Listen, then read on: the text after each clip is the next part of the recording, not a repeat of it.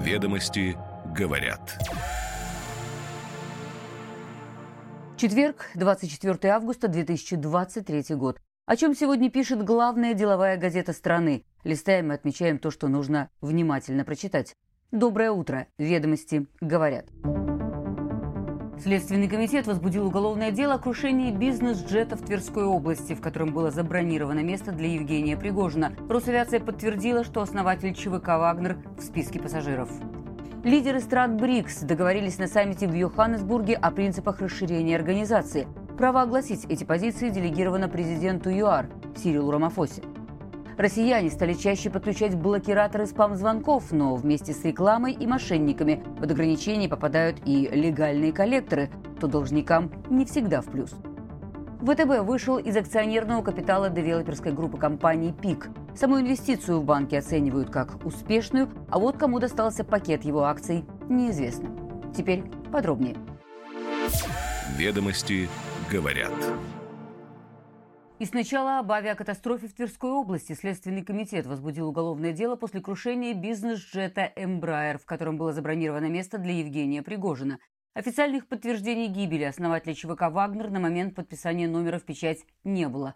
Но в опубликованном позже Росавиации списке пассажиров значится и Пригожин, и его правая рука Дмитрий Уткин. Ведомости говорят, как поступала информация. Первые сообщения о разбившемся самолете недалеко от села Куженки на Тверской области стали появляться в телеграм-каналах около 19.25 по московскому времени. Спустя чуть более 20 минут факт катастрофы подтвердила МЧС России. На борту находилось 10 человек, из них 3 члена экипажа. По предварительной информации, все погибли, сообщило ведомство в своем телеграм-канале. В 20.01 ТАСС написал, что среди пассажиров значился Пригожин со ссылкой на Росавиацию – Ведомостям представитель ведомства сообщил, что там нет консолидированного мнения по поводу происшествия. Губернатор Тверской области Игорь Руденев в 2015 заявил, что взял под личный контроль происшествия. Член Общественной палаты России Владимир Рогов, представляющий Запорожскую область, написал в 21.20. Только что общался с выдающимися музыкантами, они подтверждают факт гибели Евгения Пригожина и Дмитрия Уткина. Депутат Госдумы от «Единой России» телеведущий Евгений Попов написал, что это теракт в российском небе, он должен быть расследован. По данным ведомости, силовые структуры могут рассмотреть именно такую версию произошедшего. Впрочем, в 21.11 Следственный комитет сообщил, что главным следственным управлением возбуждено дело по признакам преступления, предусмотренного статьей Уголовного кодекса о нарушении правил безопасности движения и эксплуатации воздушного транспорта.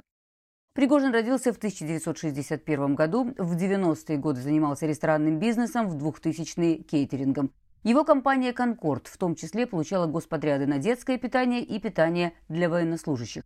В конце 2000-х Пригожин основал ряд медиа, включая Федеральное агентство новостей, Народные новости, Экономика сегодня, Невские новости, которые были объединены в медиагруппу «Патриот». С 2016 года Пригожин был под санкциями США, с 20 ЕС, Австралии, Канады, Великобритании в связи с деятельностью ЧВК «Вагнера» в Африке и на Ближнем Востоке. С 22 года ЧВК «Вагнер» участвовал в боевых действиях на Украине, в частности, силами компании вместе с армейскими подразделениями. Заняты города Попасная, Солидар, после более чем 200-дневных боев Бахмут, Артемовск. В ночь на 24 июня Пригожин с группой бойцов совершил попытку вооруженного мятежа. Утром в специальном обращении президент Владимир Путин назвал это отступничеством от народа, от боевых товарищей, которые сражаются на фронте. Это удар в спину нашей стране и нашему народу. После договоренности при посредничестве президента Беларуси Александра Лукашенко вечером 24 июня Пригожин прекратил мятеж.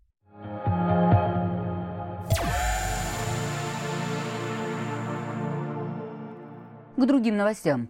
Вполне ожидаемым лейтмотивом саммита БРИКС в Йоханнесбурге был вопрос о расширении объединения. Десятки официально поданных заявок на вступление ждали решения, и оно последовало. По словам министра иностранных дел ЮАР, участники саммита договорились по этому вопросу. Причем из выступлений лидеров стран-участниц следовало, что его поддерживают они все, включая премьер-министра Индии Наренду Моди, которого ранее причисляли к противникам расширения организации.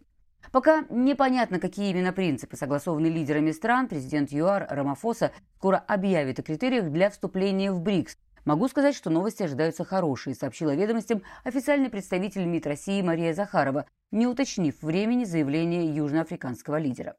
Все выступления лидеров БРИКС – Бразилия, Россия, Индия, Китай и ЮАР – на пленарном заседании накануне подчеркивали миролюбивый характер организации и ее готовность внести вклад в глобальное развитие. Выступавший по видеоконференц-связи Владимир Путин отдельно поблагодарил участников саммита за вклад в поиск мирного решения украинского кризиса. Путин напомнил, что Россия после ЮАР будет председателем БРИКС и планирует провести следующий саммит на уровне лидеров в октябре будущего года.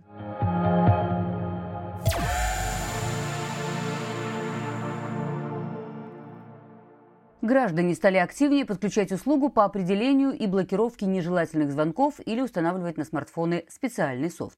О кратном росте установок таких сервисов ведомости говорят со ссылкой на представителей Тинькофф Банка, Яндекса, операторов связи Мегафон, МТС, Теле2, а также компаний в области информационной безопасности.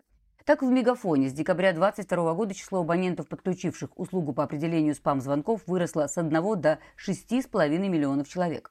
Совокупная база пользователей сервисов Тинькофф составляет 6,5 миллионов. Число скачиваний в Google Play приложения Касперских у Calls за год увеличилось с 1 до 5 миллионов, и более чем вдвое выросло число пользовательских запросов в Яндексе по фразе «защита от спам-звонков».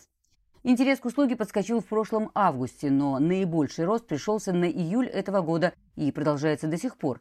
Тренд подтверждают и в других компаниях, но не все готовы раскрывать абсолютные показатели. По словам отраслевых экспертов, на рынке сегодня сотни антиспам-приложений, как отечественных, так и зарубежных разработчиков. Зачастую это часть антивирусной защиты или дополнение банковского приложения, поэтому отследить полные данные по числу установок сложно. И число подобных платформ растет, поскольку растет количество спамеров и активно совершенствуются техники дозвона до потенциальных жертв. Только по данным МТС за первые 7 месяцев количество таких звонков выросло больше, чем вдвое. Вместе с блокировкой вызовов мошенников в категорию нежелательных время от времени попадают звонки от коллекторских агентств, выяснили ведомости. Должники используют автоответчики и другие похожие приложения на смартфонах. Но интерес к таким сервисам формирует и упущенную выгоду. Клиенты, до которых не удалось дозвониться из-за блокировщиков, могли бы получить предложение о рассрочке и достаточно быстро избавиться от долга.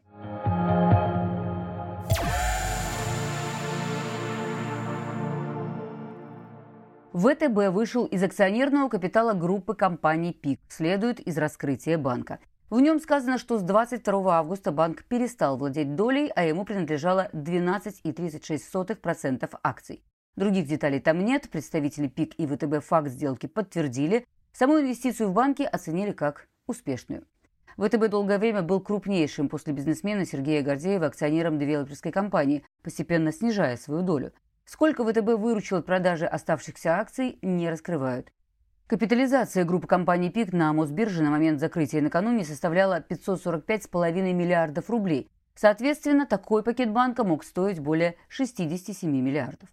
Кому достался пакет ВТБ также неизвестно, но со ссылкой на экспертов ведомости говорят, что покупателем бумаг, скорее всего, стала группа российских институциональных инвесторов.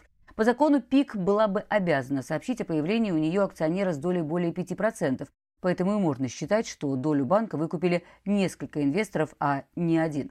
Кроме того, между ПИК и ВТБ ранее было заключено форвардное соглашение о приобретении девелопером акций банка, но сейчас это соглашение могло быть изменено, уточняет источник газеты, знакомый с деталями.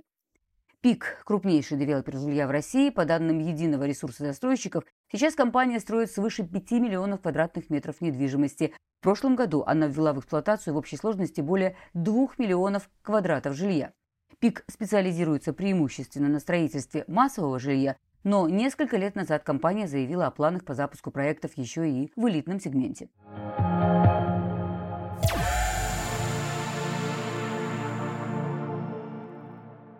1 миллион виртуальных сим-карт подключено в России за год, а с момента запуска технологии в 2019 году операторы набрали около 3 миллионов виртуальных абонентов.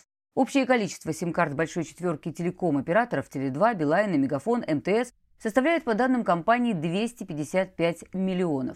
По оценке Телеком Дейли 14% из них – интернет вещей. Ведомости говорят, что оживление интереса связано с компромиссом между силовыми структурами, Минцифры и телеком-операторами, которым разрешили использовать удаленную регистрацию сим-карт и подтверждать личность абонента на госуслугах и через госключ. В прошлом июле Минцифры и Федеральная налоговая служба запустили дистанционную регистрацию юридического лица или ИП с использованием этого мобильного приложения. Сервис позволяет заключить договор с оператором мобильной связи в дистанционном формате. Ведомости говорят. Каждое утро по будням «Ведомости говорят». Краткий обзор свежих публикаций главной деловой газеты страны. Следим за развитием событий и новыми трендами. Встречаемся уже завтра.